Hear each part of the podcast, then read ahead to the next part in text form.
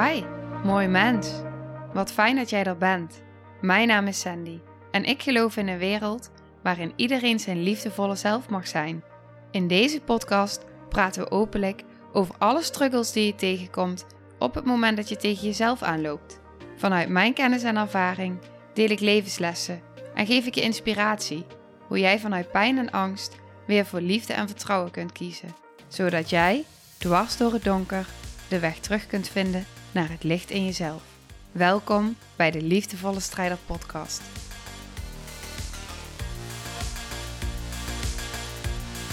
Hi, ik wil graag iets met je delen. Ik moest namelijk terugdenken aan een hypnosesessie die ik ongeveer een jaar geleden heb gedaan met Bram. En ik had er ook iets over gedeeld in mijn dagboek en ik dacht, ik ga eens even teruglezen. En toen dacht ik, ja, dit is echt interessant voor jou. Ja, dat ik dit met je deel. En als je me al langer volgt, dan weet je dat ik en Bram samen een hypnoseopleiding hebben gevolgd. Ik deel daar ook meer over in aflevering 11. Dus als je dat interessant vindt, kun je die terugluisteren. Hij bracht mij op dat moment onder hypnose. En wat ik daar zo mooi aan vind, is dat je dus eigenlijk direct antwoord krijgt vanuit je onderbewuste. En als je me langer volgt, dan weet je dat ik heel graag werk met het onderbewuste. En je bent dan ook op dat moment onder hypnose ben je in een andere staat, in een andere hersenfrequentie. Je bent eigenlijk in de theta-staat. Goed, wil je daar meer over weten, zou ik je ook aanraden om die aflevering te luisteren. In die sessie vroeg Bram op een gegeven moment aan mij, en hij zal het volledig anders hebben verwoord dan dat ik het nu doe, maar de kern ging over: ga eens terug naar een moment, een, eigenlijk een vervelend moment in jouw jonge leven, waarin jij een bepaalde overtuiging hebt ontwikkeld of een bepaald patroon waar je nu nog steeds last van hebt. Dus eigenlijk, concreet, ga terug naar een situatie die jou heeft gevormd op een negatieve manier. Oké. Hij vroeg daarbij ook specifiek naar een dag.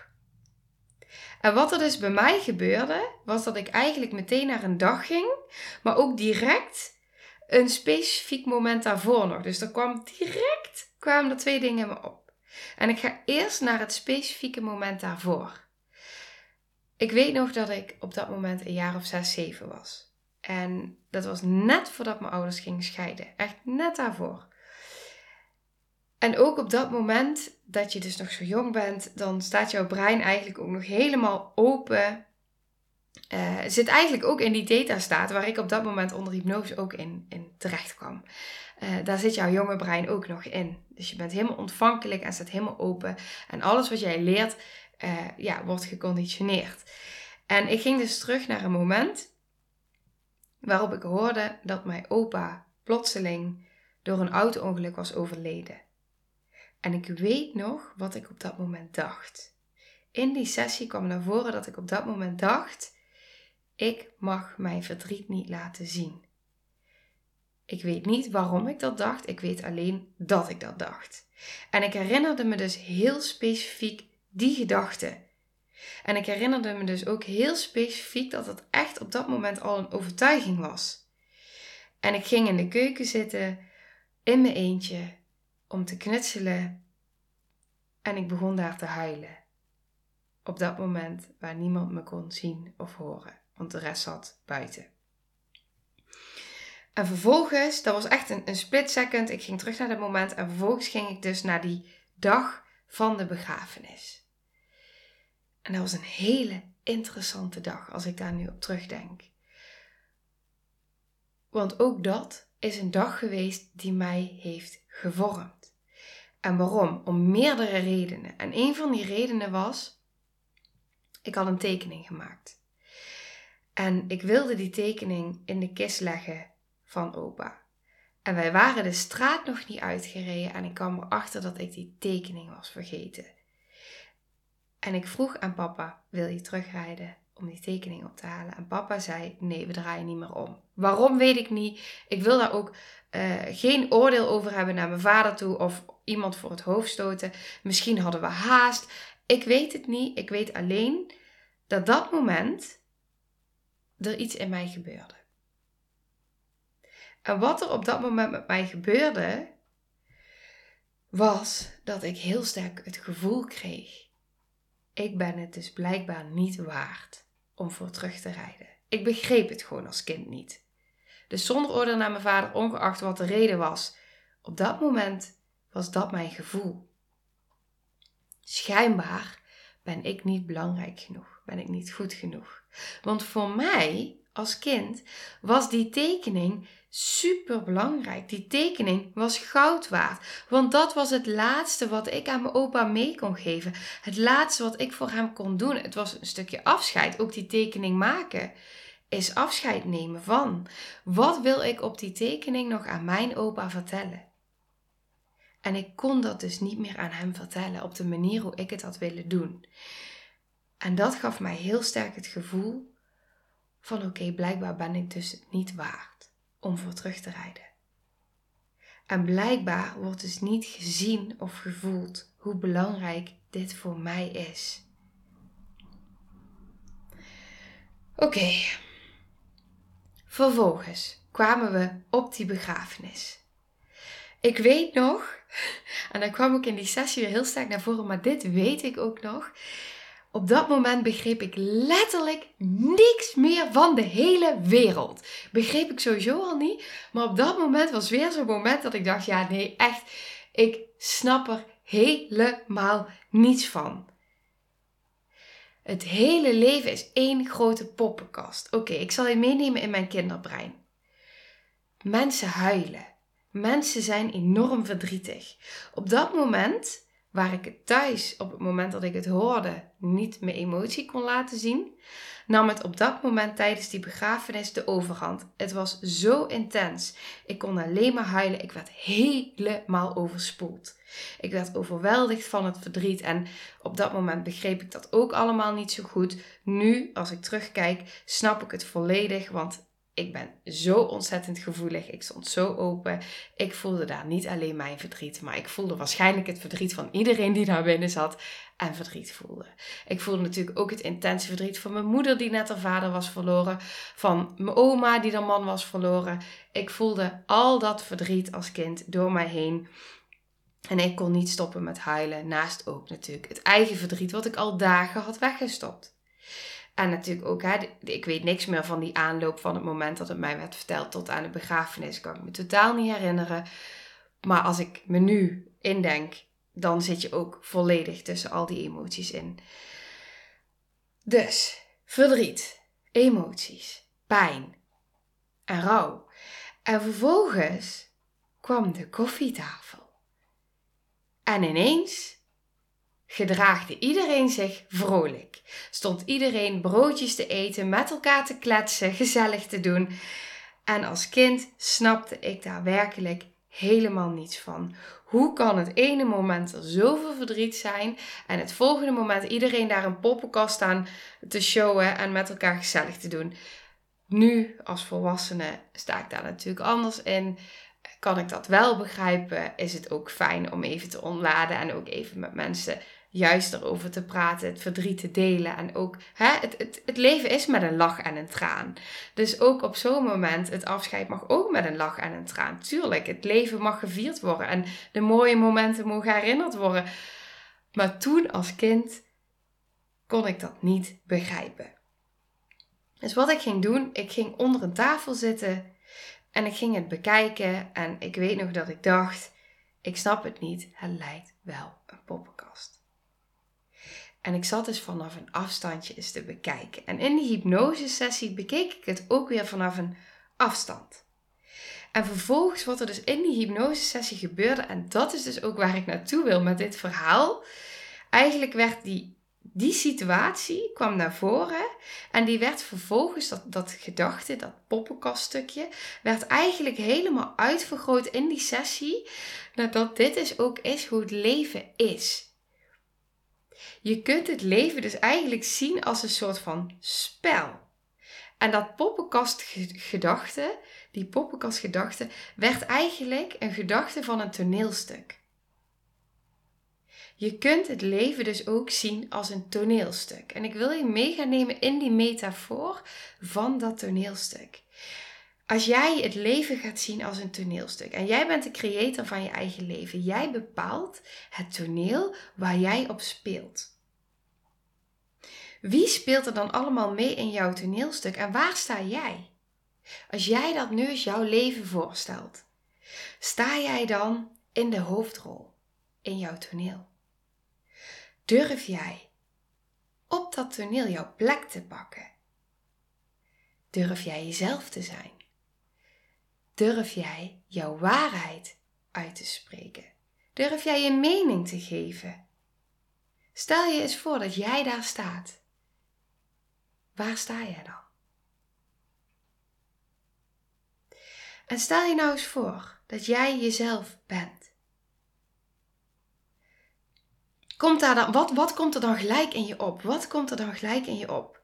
Stel je nou eens voor dat jij daar staat op dat toneelstuk en dat jij dus inderdaad in het midden staat en dat jij jezelf bent. Komt er dan een angst dat je bang bent dat mensen de zaal uitlopen?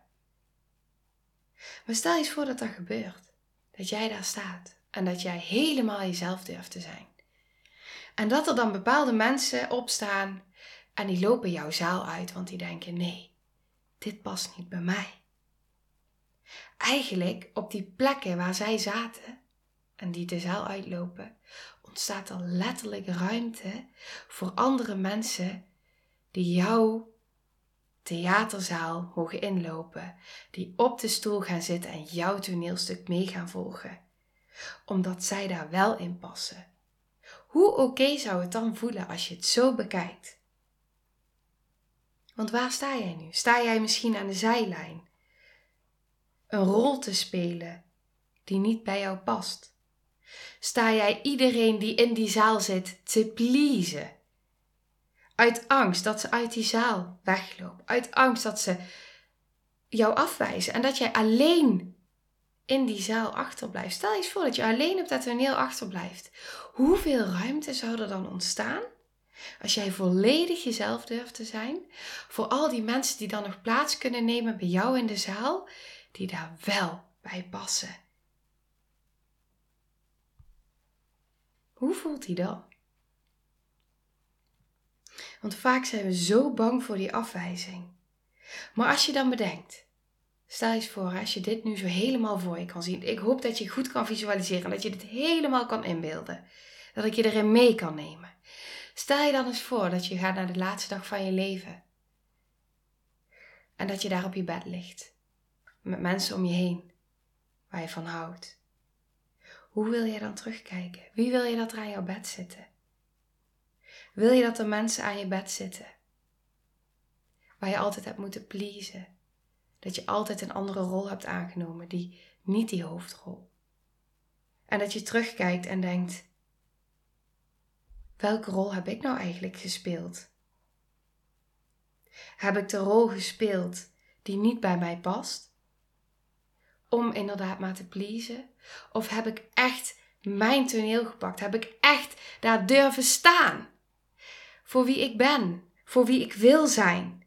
En zitten er nu allemaal mensen aan mijn bed die van mij houden, omdat ik altijd mezelf heb durven zijn en die daar volledig bij passen. Jij bent degene die bepaalt, vandaag, morgen, volgende week, altijd. Als ik kijk naar mijn angst als kind, ik ben het niet waard, ik ben niet goed genoeg, ik mag er niet zijn. Geven, geven, geven, dat is wat ik deed, mezelf aanpassen en niet voor mijn waarheid durven staan, want ik deed wat anderen van mij verwachten. Ik deed alles. Ik deed letterlijk alles. Ik herinner me nog een moment, ik had een vriendin en die gooide op een gegeven moment drie keer een pen op de grond. En zij, ze was me aan het uitdagen en ze zei drie keer tegen mij, Raap eens op. En tot drie keer toe raapte ik die pen op en gaf ik hem aan haar. Als ik daar nu op terugdenk. Maar dat is wat ik deed. Geven, geven, geven, want ik wilde niet afgewezen worden. Ik wilde verbinding met die ander. Als die ander maar gelukkig is, dan ben ik dat ook. Maar als je alleen maar leeft voor anderen, alleen maar, het is, het is hartstikke goed om er te zijn voor anderen en verbinding te hebben, maar als je alleen maar jezelf weggeeft, volledig je leven uit handen geeft, waar blijf jij? En hoe kijk je dan op je sterfbed terug? Hoe wil je terugkijken? En hoe licht zou het voelen? Hoe fijn zou het zijn? Als je altijd jezelf hebt durven zijn. En op het moment dat je denkt, ja, maar daar ben ik nog lang niet. Ik was daar ook niet. Ik bleef ook vasthouden uit die angst. Maar wil je blijven vasthouden uit angst aan die comfortzone van je huidige toneel, toneel sorry, of wil je in die hoofdrol stappen vanuit liefde en kijken wat er gebeurt? Gewoon kijken wat er gebeurt. Want je ontarmt wel jezelf. En dat is wat je waard bent. Je bent het alleen al waard omdat je hier bent. Omdat je op aarde bent, ben je het alleen al waard om hier te zijn. En op het moment dat jij je herkent in wie ik ook was, dat je je herkent in dat er overtuigingen in de weg zitten, dat er pijn in de weg zit, dan wil ik alleen maar tegen jezelf zeggen, tegen jou zeggen, sorry, ik ga helemaal aan hier, dat je kan helen, dat het te helen is. En dat je dat niet alleen hoeft te doen. Het enige wat jij hoeft te doen is te kiezen. Is te kiezen. En uiteindelijk is het dan aan jou om hiermee aan de slag te gaan. Ik kies er namelijk voor om geen geld, om zo min mogelijk geld uit te geven aan spullen. Het boeit me niet. Als ik straks op mijn sterfbed lig, heb ik daar helemaal niks aan. Het geeft me geen voldoening. Het maakt me niet uit. Maar iedere keer dat ik investeer in mezelf, door een sessie, door een opleiding, door een coaching, door een therapie, door online trainingen. Iedere keer als er weer iets in mij transformeert, als ik weer iets in mezelf heel. Iedere keer als er weer pijn vrijkomt, als ik me lichter ga voelen, waardoor ik meer in verbinding kom met mezelf. Iedere keer dat ik investeer, leer ik iets, al leer ik maar één ding. Als ik een online training doe, al leer ik maar één ding. Eén keer dat aha-moment. Eén keer dat ik denk, ja, als ik weer door bepaalde pijn heen ga, dat ik weer een stukje in mezelf heel, dat ik weer een stukje lichter word. Al die dingen dragen bij dat ik dichter in verbinding kom met wie ik, wie ik ben. In die kern, dat goud wat daar zit. Omdat ik steeds een laagje dieper mag gaan. Omdat ik steeds weer een stukje pijn transformeer. Weer een overtuiging overwin. En die overtuigingen vaak komen ze ook weer terug en dan ga je weer een laagje dieper. Maar daardoor ruim je op en voel je een stukje lichter. En ik ruim niet alleen op voor mezelf. Ik ruim ook op voor anderen om me heen. Op het moment dat jij iets in jezelf transformeert, iets in jezelf heelt, heel je dat ook voor anderen om je heen. Je wordt iemand anders. Andere mensen om jou heen voelen dat, zien dat. Maar daarnaast ook, hè, wat ik ook veel vaker deel, die generaties. Je geeft het niet door aan de generaties onder je. Dus op het moment dat jij het in jezelf heelt, zal het ook niet doorgaan naar je kind of hun kinderen. Hoe mooi is dat? En hoe mooi is het als jij straks terugkijkt op jouw leven. Volledig als jezelf. En weet dat jij in die hoofdrol op jouw toneel hebt mogen staan met de mensen die jou volledig omarmen, inspirerend vinden zoals jij bent. Dat is toch wat je wilt. Dat is echt verbinding. Dat is en verbinding met jezelf, maar ook echte verbinding met die andere mensen om je heen.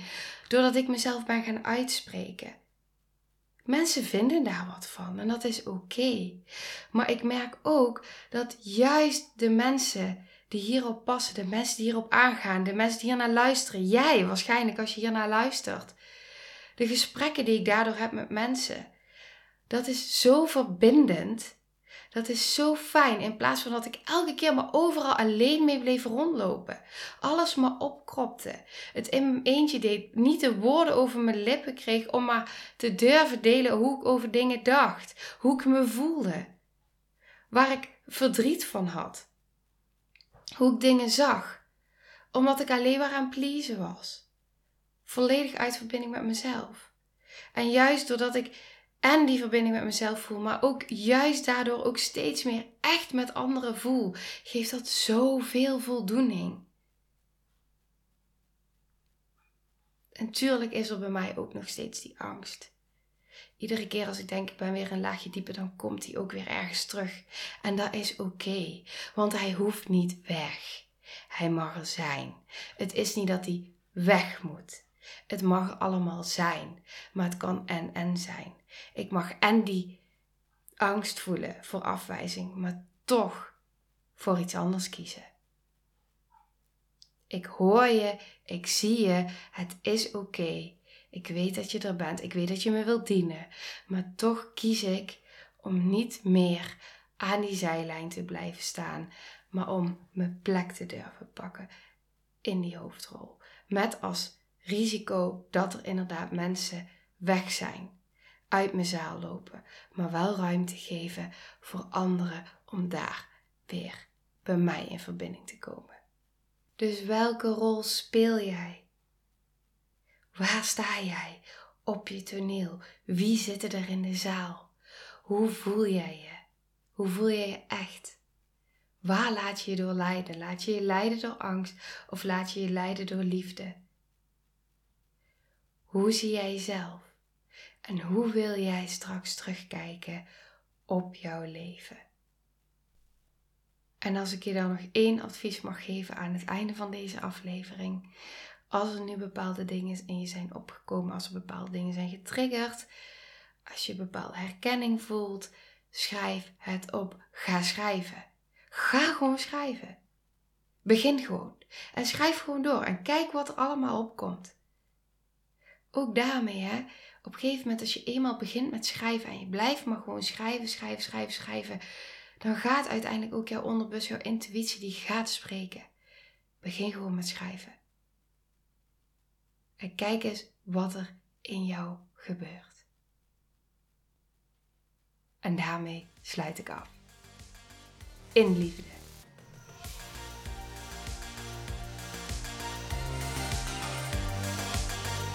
Nou, lieve mensen, ontzettend bedankt voor het luisteren. Ik ben heel benieuwd wat je van de aflevering vond en welk inzicht je eruit hebt gehaald. Mocht je nog vragen hebben of is er een onderwerp waar je meer over wilt weten, laat het me dan weten. En wie weet neem ik het mee in een van de volgende afleveringen. Als je het leuk vindt, kun je de aflevering delen. Of maak een screenshot en tag me op Instagram. Want ik vind het echt super tof om te zien wie er luistert. De link van mijn Instagram staat in de beschrijving bij de podcast. En wil je blijvend geïnspireerd worden? Klik dan op abonneer of volgen in de podcast-app waarmee je luistert. Dat zouden ik en alle toekomstige luisteraars enorm waarderen. Want dat zorgt er namelijk voor dat de podcast beter gevonden wordt. Nogmaals, dankjewel voor het luisteren en heel graag tot de volgende aflevering.